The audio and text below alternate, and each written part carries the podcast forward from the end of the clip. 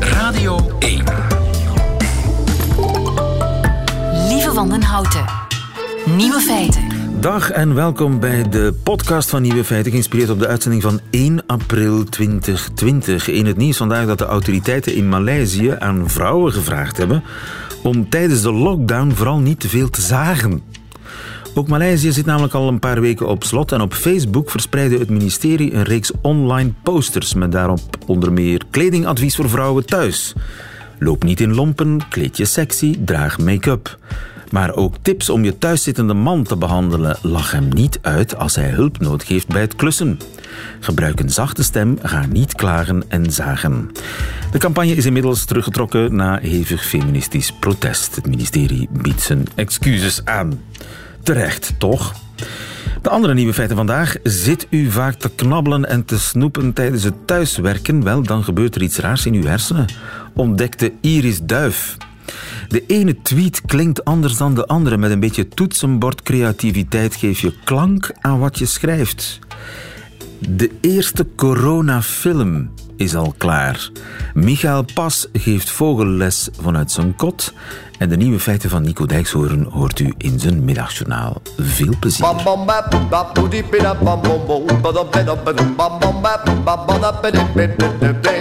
Nieuwe feiten. Zit u vaak te knabbelen en te snoepen tijdens het thuiswerken in deze tijden van uh, quarantaine? Dan gebeurt er iets raars in uw hersenen. Dat ontdekte Iris Duif. Goedemiddag, Iris. Goedemiddag. Jij hebt mensen die MM's aan het eten waren en tegelijkertijd iets anders aan het doen waren. Die mensen heb jij hun hersenen gescand. Begrijp ik. Um, ja, dat klopt, uh, klopt bijna helemaal. Wat we hebben gedaan is, we hebben uh, mensen in de hersenscanner gelegd, in de MRI-scanner. En we hebben ze chocolademelk te drinken gegeven, terwijl ze in de scanner lagen. En uh, we leiden ze tijdens het drinken van die chocolademelk veel weinig af. En daarna, buiten de scanner, hebben we ze MM's te eten gegeven. Maar er zat dus al tijd tussen. Dat was niet tijdens het meten van hun hersenactiviteit. Dus wanneer heb je hen MM's laten eten als ze al niet meer onder de scanner lagen? Klopt, ja. Want eten in de scanner, dat, is heel, uh, dat gaat niet zo goed, omdat je dan heel erg veel uh, beweegt met je hoofd. En dan kunnen we de hersenactiviteit niet goed meten. Maar we zagen dus dat als we ze veel hadden afgeleid tijdens het meten van die hersenactiviteit, dat ze later in de tijd ook meer gingen eten. Oh ja. Dat effect van afleiding op eetgedrag, dat, dat werkt door. Dus dat is ook later op de dag, uh, kan het ervoor zorgen dat je weer meer gaat eten. Dus als je iets gegeten hebt terwijl je afgeleid was door iets anders en je gaat vervolgens weer eten, dan ga je ook dan meer eten. Ja, en het lijkt erop dat je dus um, eerder weer gaat eten ook. Omdat je, ja, het idee is dan dat je gevoelens van volheid, dat je die tijdens het eten van die uh, maaltijd, dat die wat minder goed verwerkt zijn. Ja, maar het is niet de eerste keer dat blijkt dat als je afgeleid bent, dat je dan juist meer gaat eten. Dat blijkt ook uit ander onderzoek. Klopt, dat is inderdaad de aanleiding geweest voor ons onderzoek. Want dat was al uh, ja, best wel goed bekend, zeg maar, dat mensen die afgeleid eten meer gaan eten. Wat nog niet bekend was, en dat hebben wij nu getest, is welk mechanisme in, in de hersenen dan minder goed verloopt. En wij laten zien dat de smaakverwerking dan minder goed gaat. Dus die delen in je hersenen die bezig zijn met het verwerken van de smaak, die worden minder actief. Uh, ja, dat is inderdaad uh, ongeveer uh, wat we vinden. Dus er zijn twee hersengebieden die we bekeken hebben. Um, eentje is wat meer betrokken bij het, meer de primaire smaakverwerking noemen we dat. Dus proef ik zoet, zuur, zout of bitter. En het andere gebied had meer te maken met hoe belonend vind ik nu wat ik, wat ik, wat ik, wat ik proef, zeg maar. En die twee gebieden die communiceren minder goed met elkaar wanneer je afgeleid die chocolademelk aan het drinken bent in de scanner. En je merkt naarmate je meer afgeleid bent, dat, je, dat die smaakverwerking meer gaat sputteren. Ja, dat zien we inderdaad. We zien grote individuele verschillen, dus uh, grote verschillen tussen mensen. En bij mensen waar die smaakverwerking meer onderdrukt wordt, zien we dat ze meer M&M's gaan eten na het doen van die uh, taak tijdens de, de hersenactiviteitsmeting. Ja, want eigenlijk het voldoet niet. Je hebt er weinig voldoening van van dat eten, dus je gaat nog meer eten. Ja, er zijn, ja, er zijn verschillende dingen waar je aan zou kunnen denken. Misschien dat de herinnering van het eten minder goed wordt opgeslagen als je afgeleid eet. Um, ja, er, er zijn verschillende processen waar je aan kunt denken. Maar wat wij nu bij ons onderzoek laten zien, is dat er dus in ieder geval iets mis lijkt te gaan in de, in de smaakverwerking. Dus niet doen. Uh, nou ja, en, en, als je het doet, probeer eraan te denken en je toch wel wat meer nog te focussen op de smaak van het eten. Uh, want veel mensen eten natuurlijk tegenwoordig terwijl ze achter hun computer zitten of op een smartphone of televisie kijken. En uh, ja, het, het, lijkt er dus op dat vooral bij mensen die hier veel last van hebben, dat het een goed idee is om je extra te richten op de smaak van het eten. Zodat je niet uiteindelijk meer gaat eten. Ik heb het zelfs al, als ik heel geanimeerd zit te praten met iemand, dan kan ik ook ongemerkt uh, een, een bord leeg eten. Het, ik heb, het niet, ja, ik heb het niet eens geproefd. Nee, ja, dat is inderdaad ook bekend. Dat als je in een uh, sociaal gezelschap zit, dat je dan inderdaad uh, dit, dit, dat ditzelfde effect optreedt. Dus dat mensen dan ook meer eten. Dus met iets meer aandacht voor je bord eten en je niet zo denderend veel laten afleiden. Dat is, uh, dat is een goede tip. Precies. Dankjewel, Mind, Iris. Mindful eten. Mindful eten vanaf nu. Dankjewel, ja. Iris Duif. Goedemiddag. Oké, okay, graag gedaan. Dag. Nieuwe feiten. Het is voor heel veel mensen een zware tijd, maar voor acteurs is het een extra zware tijd. Want acteurs, dat zijn sociale beesten. Ze zijn altijd onder de mensen. Ze, repeteren samen, ze spelen samen, ze verbroederen met het publiek. En vandaag zitten ze opgesloten thuis en dat al weken. En dat zal wellicht nog een paar weken duren. Maar Michael Pas, acteur, heeft er wat op gevonden. Hij deelt af en toe zijn gedachten met u via ons.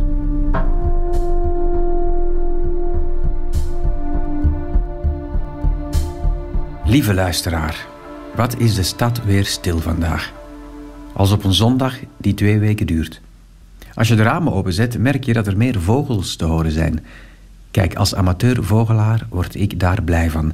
En ik wil dat u dat ook wordt, want vogelgeluiden herkennen kan iedereen. Niet bang zijn, ik ga het u leren. Een strak en stevig tututi, tututi, tututi is de koolmees. Het vogeltje met de zwarte stropdas. Wel, denk aan die stropdas. Maak er in je hoofd een, een zakenmannetje van. En zo onthoud je dat het zakelijke tututi, tututi, tututi bij de koolmees hoort. Zo simpel is het. Het pimpelmeisje is iets fijner, iets fragieler. Denk dus aan breekbaar. En je onthoudt vanzelf dat het hoge, kristalheldere... een pimpelmees is. Ja, ik zou u nu ook een perfecte opname van National Geographic kunnen laten horen, maar daar gaat het dus niet om. Om een vogel te begrijpen moet je hem worden. Je moet zijn lied zingen. Het hoeft niet mooi te zijn, maar je moet het voelen. Dus kom aan meedoen thuis. Als de duif op uw vensterbank doet, dan is het een Turkse tortel. Simpel. Denk aan tortelduifjes, denk aan liefde en u herkent opeens een duidelijk I love you, I love you in het ritme. De houtduif daarentegen is een viezerik. Hij maakt grote nesten in uw tuin en kan met zijn gigantische uitwerpselen in één keer de boel onderscheiden. Zijn heeft een duidelijk ritme. Ik kak in uw tuin, ik kak in uw tuin. Kom aan, ik wil u horen meedoen thuis. Ik kak in uw tuin. Ik weet niet of mijn methode wetenschappelijk is, maar ze werkt wel. En nu komt er een levensbelangrijke. Iedereen kent het prachtige lied van de merel. Maar dit dat is de alarmroep van de merel bij groot gevaar. Voelt u hem? Doe maar even mee. Kom aan, kom aan. Ik wil die paniek voelen in uw stem. Als u dat hoort, moet u onmiddellijk de tuin inrennen en de kat van de buren wegjagen. En tot slot, mijn favoriet, de gierzwaluw. Binnenkort giert hij weer in razendsnelle groepjes rond onze kerktorens. Het zijn de wielerpelotons van het vogelrijk. Ze waarschuwen iedereen voor hun flitsende doortocht met een luid en onmiskenbaar zie, zie, zie. Of hier, hier, hier. Het is het geluid van de zomer in de stad. Over een maand komt hij vanuit het verre Afrika, via Spanje en Italië. Maar wees gerust, hij reist vijf kilometer boven onze hoofden en brengt dus geen virus mee. Het enige wat de gierzwaluw meebrengt is het gevoel dat alles weer goed komt. Dat er weer zwoele zomeravonden aankomen met volle terrasjes en veel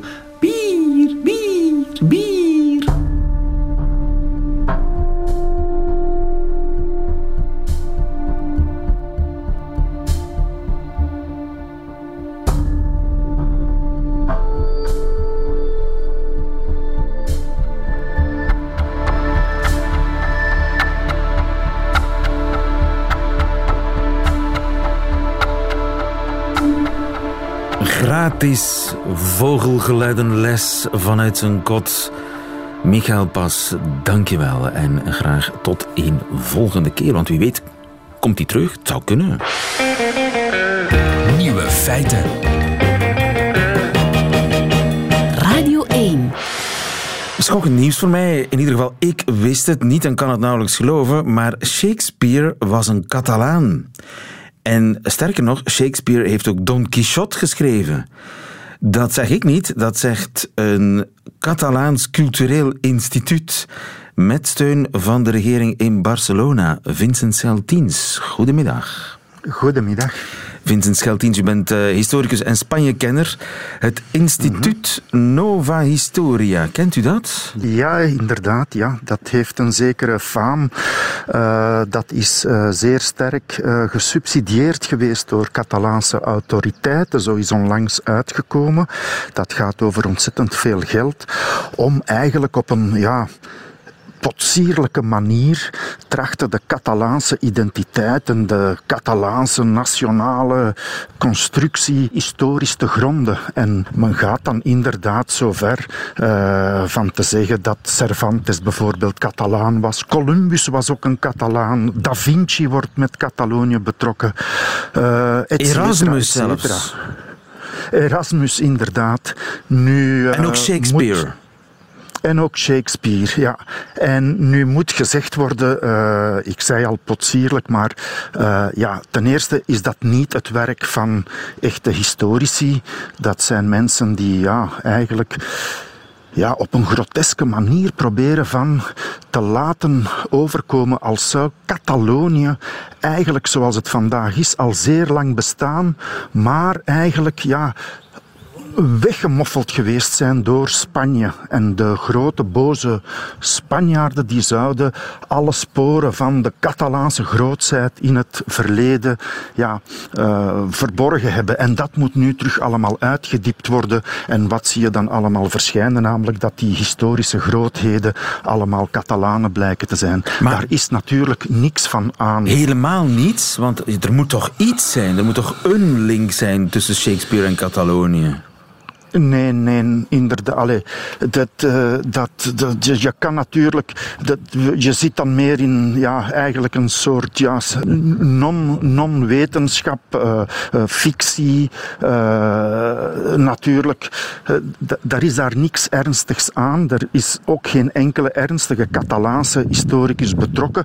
Er zijn nogthans zeer goede Catalaanse historici die nationalistisch gezind zijn, Catalaans nationalistisch gezind zijn, maar zelfs die houden zich ver weg van dat instituut, dat ook geen wetenschappelijke onderzoeksinstelling is. Ja. Uh, Toch krijgt het steun van de regering, de Catalaanse regering. Ja, dat is een zeer kwalijke zaak natuurlijk, omdat wanneer een overheidsinstelling ja, uh, dergelijke stompzinnigheden zeg maar, gaat financieren, ja, dan zie je maar hoe dat streven naar een nationale identiteit, hoe dat soms overtrokken wordt en belachelijk wordt, maar natuurlijk vermits er heel veel geld tegen aangegooid is geweest, ja, ook een beetje misdadig wordt eigenlijk. Ja.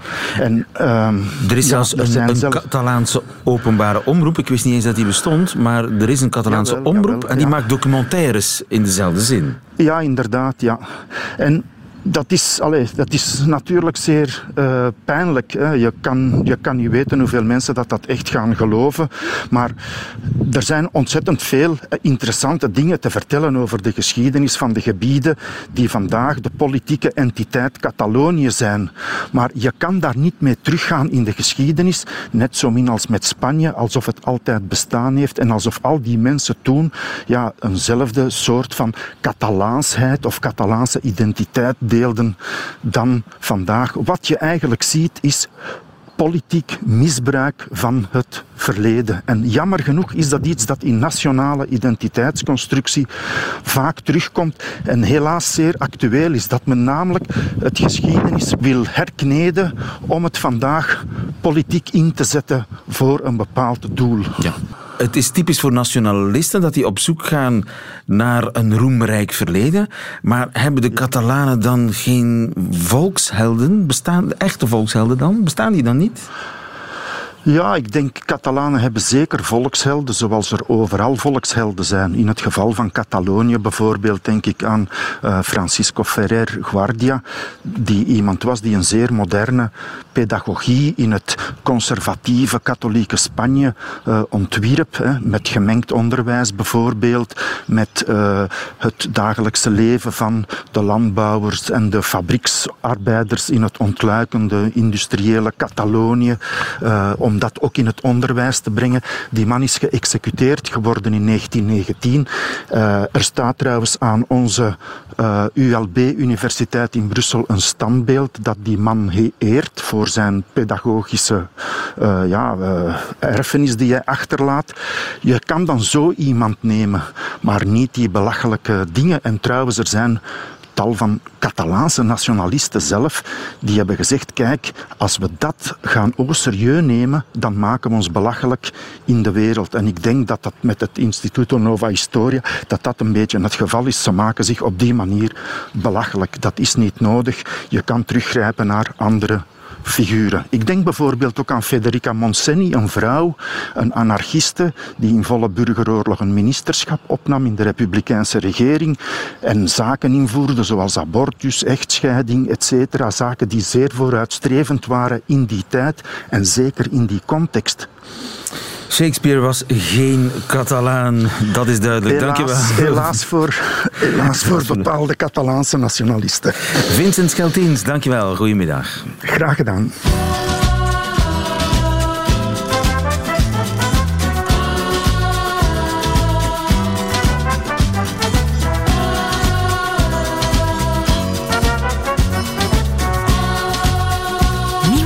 De ene tweet die klinkt anders dan de andere. Lotte Wijbrands, goedemiddag. Goedemiddag. Lotte, jij bent docent Nederlands en freelance journalist. Je hebt er een stukje over geschreven voor het heerlijke blad Onze Taal. Een blad dat, ja, dat heel en al gewijd is aan onze taal. Het woord zegt het al. Uh, tweets, dat zijn geschreven berichten. Hè? Die kun je toch niet horen? Hoe kan de ene tweet dan anders klinken dan de andere? Uh, nou nee, je kunt ze inderdaad niet horen, want ze zijn geschreven. Maar er wordt op Twitter wel van alles gedaan om toch iets van klank of intonatie toe te voegen uh, aan die berichtjes. Uh, zoals bijvoorbeeld dingen in caps lock schrijven om het te schreeuwen. Ja, ja, ja, ja. mensen die, die twitteren of appen zoals ze spreken, maar de intonatie die gaat dan natuurlijk verloren. Maar met een beetje ja. toetsenbordcreativiteit kun je je boodschap toch een zekere klank meegeven. En inderdaad, ja. wat je zegt, uh, kapitalen allemaal in, in blokletters, in grote letters. Jij moet zwijgen. Ja. Uh, twitteren en dan ja. antwoordt de andere zwijgt zelf, ook in kapitalen. Dat is zo ongeveer een samenvatting van de meeste Twitter-discussies overigens. ja, precies. En er zijn er nog hè, van die, van die toetsenbord creativiteitsdingen waar je je tweet mee kunt uh, verklanken. Ja, ja caps lock gebruik is natuurlijk best wel bekend. Mensen doen dat wel vaak in echt kapitalen schrijven om te schreeuwen. Maar er worden ook echt wel van allerlei andere dingen verzonnen. Bijvoorbeeld uh, een combinatie van kleine letters en kapitalen om een soort pesterige toon uit te drukken. Ja, ik vraag me al maanden, zo niet langer af, wat dat eigenlijk betekent. Dat door elkaar haspelen van kleine en grote letters. Wat betekent dat? Ja, het komt, het komt van een uh, internetmeme, een grappig plaatje uh, van SpongeBob. En dat is een aflevering waarin hij op kinderachtige wijze eigenlijk mensen een beetje nabouwt. Dus dat iemand iets zegt en dan iemand anders dat op een beetje flauwe toon ook zegt. Uh, met een plaatje van hem erbij die dat doet. En dan een tekst in kapitale en kleine letters dwars door elkaar om, dat, om die toon uit te drukken. Oh, en dat zie je dan ook inderdaad vaak... Uh, oh, oh, daar komt de satelliet doorheen gesnoerd. Uh, en dat, je ziet dat inderdaad vaak wel in, in bepaalde tweets terugkomen, hè? Want ik zag uh, ja. een, een, tweet, uh, zij appt, of, of, het was een app geloof ik, uh, schat, er staat nog vuile vaat. En dan antwoordt de andere eh, met grote en kleine letters door elkaar. Er staat nog vuile vaat. Dat is eigenlijk de manier waarop ik nou het ja, moet precies lezen. zo. Ja, nu heb ik het eindelijk door. Ja. En dus, eh, je ziet ook van die, van die puntjes tussen verschillende woorden. Dat wordt ook vaak gedaan, hè? Dat na Ja, elk ik woord een grappig puntje volgt. inderdaad. Ja, ik heb hier een voorbeeld van iemand die dan een grappig plaatje tweet en dan erbij zegt veeg punt me punt op punt. Om het soort heel stellig te zeggen van veeg me op. Dat is eigenlijk een soort schreeuwen, maar dan stil. Ja, ja zo zou je het kunnen uitdrukken, ja. Een puntje na elk woord. Er zijn er nog, hè, van die... Ja, de, de creativiteit kent geen grenzen. Zijn er eigenlijk regels? Eh, nee. Nee, want het is natuurlijk ook niet dat ik ergens geleerd heb dat ik eh, die punten tussen woorden moet lezen als stelligheid. Maar als je het leest, ga je toch zelf proberen te interpreteren, omdat het anders is dan je het kent. En ja, er wordt van alles gedaan. eh, spaties tussen alle, eh, tussen alle letters. dubbele punten op gekke plekken. Juist helemaal geen interpunctie van alles. Ja, dus leestekens achterwege laten. Wat betekent dat? Eh, nou, ik lees het meestal als een soort ratelen. Omdat je alles, leestekens geven natuurlijk een soort pauzes en rust aan. Dus als je dat helemaal weglaat, is, wordt het een soort ratelen. En als je alles aan elkaar schrijft, dus helemaal geen spaties, dat is dan ook een soort ratelen. Maar dat wordt dan moeilijk lezen. ja, ik denk het wel. Ja. ja, precies. Dan wordt het een soort alles heel snel achter elkaar. Ja, En dan ja zoiets. een, een dubbele punt plotselings. Eh, Wat betekent dat? Dat heb ik ook al vaak gezien. Ja, ik, wat het precies betekent vind ik moeilijk uit te drukken. Maar het geeft, geeft een soort grappig effect. Ik heb hier een voorbeeldje van iemand die zegt... Vanmiddag voor het eerst sinds het fiasco van het kappersfilmpje weer naar de kapper. Ik ben, dubbele punt, bang. Ik En je ben hoort dubbele punt ergens- bang. En dat benadrukt dat bange. Ja, dat denk ik. Ja, tenminste zo lees ik het. Ja. En eh, zijn er nog? Je kan van alles verzinnen natuurlijk. Hè?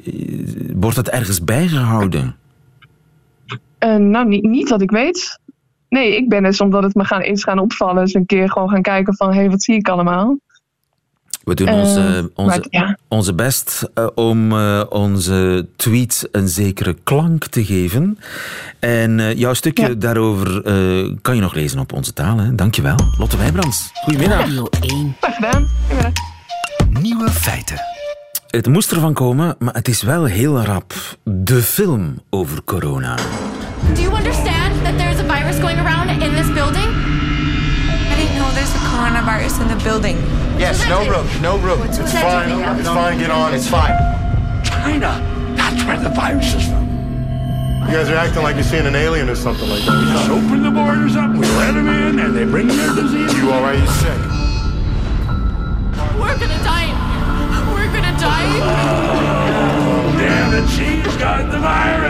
Ja, ik heb al wekenlang het gevoel dat ik in een slechte film zit, maar nu wordt de nachtmerrie werkelijkheid. Er is al een slechte film over onze slechte film. Lieve trio, goedemiddag. Dag lieven, goedemiddag. Dat is wel heel snel, hè? Ja, ja, inderdaad. Eh, er zijn er sommigen die eh, opportuniteiten zien in eh, moeilijke omstandigheden. Zeker. Het is inderdaad een coronafilm. Ehm, het gaat over een groep mensen die samen vastzitten in een lift. En er ontstaat dan, zoals je kon horen, paniek. Want ehm, er is iemand bij met Chinese roots en die wordt er plots van verdacht dat ze besmet zou zijn met het coronavirus. En dat leidt dan tot hele grote spanningen.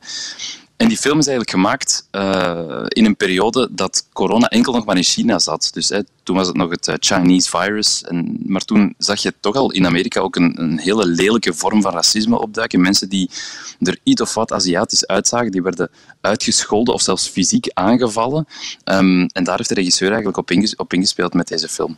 Dus de film is eigenlijk gemaakt nog voordat eh, het virus daadwerkelijk ook het Westen bereikt. Ja. Ja, inderdaad. Maar, ehm, maar natuurlijk toch wel op een heel korte termijn. Hè, want ja, we spreken hier over maximaal twee maanden geleden of zo, zou ik denken. Ehm, en dat blijkt ook wel. Ja, en trouwens, ja, een film maken duurt normaal gezien ja, minstens een jaar of zo, of meestal veel, lang, veel Ja, langer je moet zelfs. scenario schrijven, je moet Natuurlijk, geld zoeken, je moet acteurs vinden, je moet het hele, de hele productie op poten zetten, locaties zoeken. monteren enzovoort. Monteren, En dat hebben, dat hebben ze hier duidelijk allemaal heel erg kort gehouden. Ehm, dat, dat merk je bijvoorbeeld aan het feit dat ze natuurlijk voor één locatie hebben gekozen. Het is geen grootschalige rampenfilm. Het is een film die zich afspeelt in, in, eh, in een lift. Het is ook in één lange take gemaakt. Eh, de camera gewoon op de schouder. De dialogen zijn geïmproviseerd. Dus ja, dat maakt het natuurlijk allemaal heel snel. Dan kan je het allemaal heel snel maken. Ja, maar wa- waar is die film te zien? Is die eigenlijk al ergens te zien? Of, eh, Wel nee, voorlopig is het gewoon de trailer die eh, de ronde doet, eh, zoals het virus die heel viraal gaat natuurlijk. Maar ze zijn ook bezig met die film te verkopen aan streamingplatformen. Ze hadden gehoopt om hem op filmfestivals te kunnen slijten. Maar ja, die gaan allemaal niet door. Dus nu Ja. moeten ze het op streaming zien. Nu, mijn verwachtingen zijn laag gespannen, die van jou ook? Ja, het klinkt niet erg eh, goed, moet ik zeggen. Ik denk dat ze de richting willen uitgaan van een soort allegorie op de samenleving en op de menselijke natuur, hè, die dan geregeerd wordt door angst en racisme. Het is klinkt ook- een ik- beetje Ik ben er ook gewoon belerend. nog niet klaar voor, voor een film. Ik bedoel, ik zit al in een ja, film. ja. Ik hoef niet naar de film over de film waar ik in zit. Toch? Inderdaad, ik denk dat een beetje meer afstand wel, eh, wel wenselijk zou zijn. Eh, niet alleen fysieke afstand, hè, maar ook eh, ja, na, na een afstand. Mentale afstand. Ja. Over een jaar of vijf. Een goede film. Zoiets. Denk ik. Reken hè? op een jaar of één à twee en dan gaan we, toch een, dan gaan we denk ik toch al een film zien hoor, die eh, wat Dat denk ik ook is. wel. Meerdere. Nu, het coronavirus doet gekke dingen met de filmwereld. Tiger King is plotseling de hit op Netflix. Good afternoon, ladies and gentlemen. My name's Joe Exotic, and this is Sarge. He was like a mythical character living out in the middle of bumfuck Oklahoma who owned 1,200 tigers and lions and bears and shit. You're gonna have to kill me to shut me up. Tiger King is plotseling een hit op Netflix. Tiger King is een documentaire reeks eigenlijk. Ja, klopt, inderdaad. Ehm, het gaat over een ehm, man, eh, Joe Exotic, een zeer exotische figuur inderdaad, die een privé dierentuin uitbaat in Oklahoma. Hij heeft er heel veel tijgers en andere katachtigen zitten die, die je dan kan komen aaien. Eh, maar dat is man een ongelooflijke figuur. Die man bestaat echt, ja. Dus dat is inderdaad documentaire. hè. Het is een bestaande figuur. Eh, je zou wel denken dat hij uit een fictiefilm komt, inderdaad. Ehm, hij wordt in de reeks door iemand omschreven als een totaal geschifte, homoseksuele, schietgrage, drugverslaafde fanaat. En daar zit nog niet eens alles in, in die omschrijving. Het is ook een, eh, het is een slechte countryzanger en ook een gefaalde politicus met een heel fout kapsel. Dus dat, eh, ja, dat is wel een personage. De realiteit overstijgt de fictie. Ook in dit geval. Nu, hoe Ja. is dit nu plotseling een hit kunnen worden? Wel, lieve, ik denk echt dat het gewoon de juiste reeks op het juiste moment is. Hè. Ehm, we hadden het daar juist over de eerste coronafilm. Wel, dit is denk ik de eerste corona-hype. We zitten allemaal thuis. Iedereen zoekt naar manieren om zijn tijd te, te doden. Of toch zij die geen kleine kinderen hebben, zoals ik, die eh, weten wel hoe ze hun tijd moeten vullen. Ehm, en Tiger is wel de perfecte reeks, denk ik, om je tijd eh, te, te- ja, door te komen. Het is heel bizar, het is zeer verslavend en dus ja, een perfecte manier van, ja, een perfect escapisme zou ik zeggen. Ehm, wat ook meespeelt, lieven, is dat de celebrities die zitten ook allemaal thuis en die hebben ook te veel tijd. Dus die beginnen dan te tweeten over die reeks. Bijvoorbeeld eh, ja, mensen als Sam Smith, Kim Kardashian, Cardi B. eh, Jared Leto heeft zelfs gelive tweet terwijl hij, terwijl hij keek naar Tiger King. Dus dat zorgt natuurlijk voor nog meer aandacht voor die reeks. Je ziet het echt overal opduiken. Eh, iedereen die ik ken, of toch bijna iedereen, is er naar aan het kijken. Dus ja, een echte Ah ja. corona. het, het, het is een soort Jambers 2.0. En we, we zijn ja, gaar genoeg om, om dat allemaal... Ja, om daarvan te smullen. Terwijl we dan toch in quarantaine zitten. Zoiets. Ja, inderdaad. Ja, het- is ook een, het is een heel sappige reeks, hè. dat is absoluut zo. Dus je hebt natuurlijk die, die Joe Exotic, maar daarnaast heb je nog eh, minstens vier andere gekken die ook heel obsessief bezig zijn met die grote katachtige, want daar draait het natuurlijk om. En ehm, ja, het gaat ook vooral over een, over een, conflict tussen twee van die mensen. Dus eh, je hebt Joe Exotic en dan heb je Carol Baskin, dat is de- zijn grote vijand eigenlijk. Een vrouw die zich eh, voorstelt als moeder. Niet alles de moeder verklappen, hè, lieven. Niet alles Nee, nee, nee, nee, ik ga kijken. Ik ga Ja, gewoon dit- kijken. Dit was echt de basis. Dankjewel, lieve trio. En eh, heerlijk wal genieten dan maar, zoals dat heet, van eh Voilà, Tiger inderdaad. King. Het is een beetje ramptoerisme. Maar, eh, Dankjewel, lieve. Radio 1. Nieuwe feiten. Dat waren ze, de nieuwe feiten van 1 april 2020. Alleen nog die van Nico Dijkshoorn hoort u in zijn middagjournaal. Nieuwe feiten. Middagjournaal. Beste luisteraars, ik lees zojuist de volgende zin. Wie nog op café wil, die moet in Zweden zijn. Ik zie dat voor mij. Een man in het halletje van het huis, zijn vrouw met de arm om zijn benen. Ga niet, Victor, lieverd, ga niet. Ik smeek het je. De kinderen zijn thuis, ik kan je niet zo lang missen.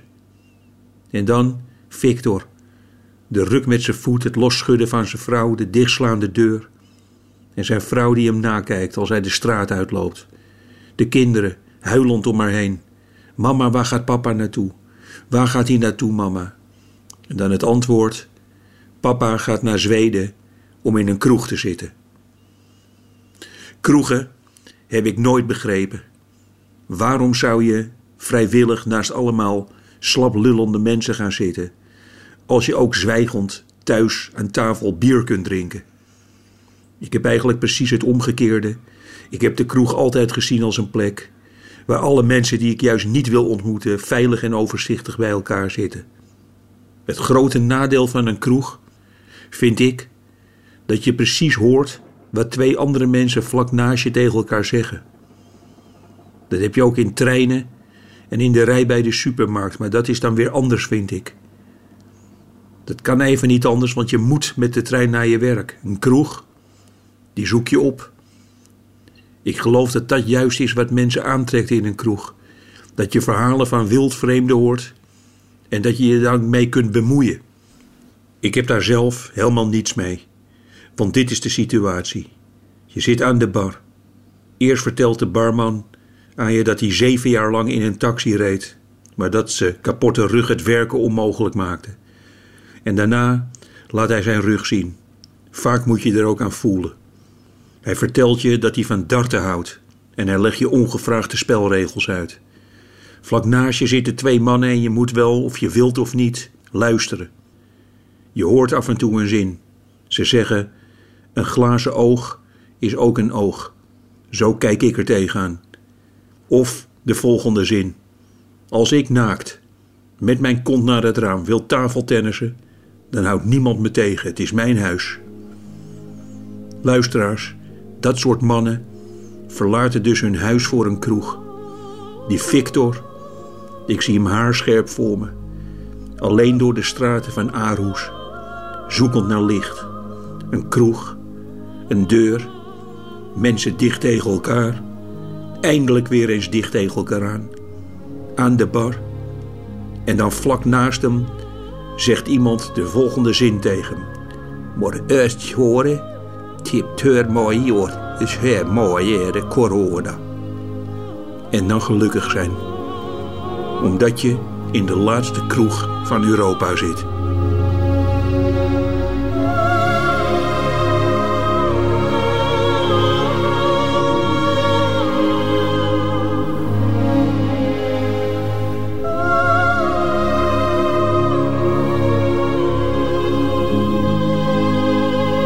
Nico Dijkshoorn in het middagjournaal hoort u liever de volledige uitzending van Nieuwe Feiten met alles erop en eraan. Dan kunt u natuurlijk terecht op onze app en op onze site, waar u overigens nog veel meer podcasts vindt, zoals deze. Fabienne. Ik heb wel al die jaren gewerkt. Hè. En hoeveel heb ik? 421 euro. 10. Tuurlijk zijn er van je sokken geblazen hè, als je dat nieuws krijgt. Monique. Fulltime moeder, ik was echt daar. Maar als het dan gaat schijnen, dan zit in de miserie. Drie hardwerkende huisvrouwen. Gedwongen om alleen de eindjes verder aan elkaar te knopen. Dan uw kinderen ze moeten financieel geld toestoppen. Dat is een omgekeerde wereld. Moeders ten laste. Een nieuwe podcast van Radio 1. Haal ze binnen via radio1.be of via de app die jij gebruikt.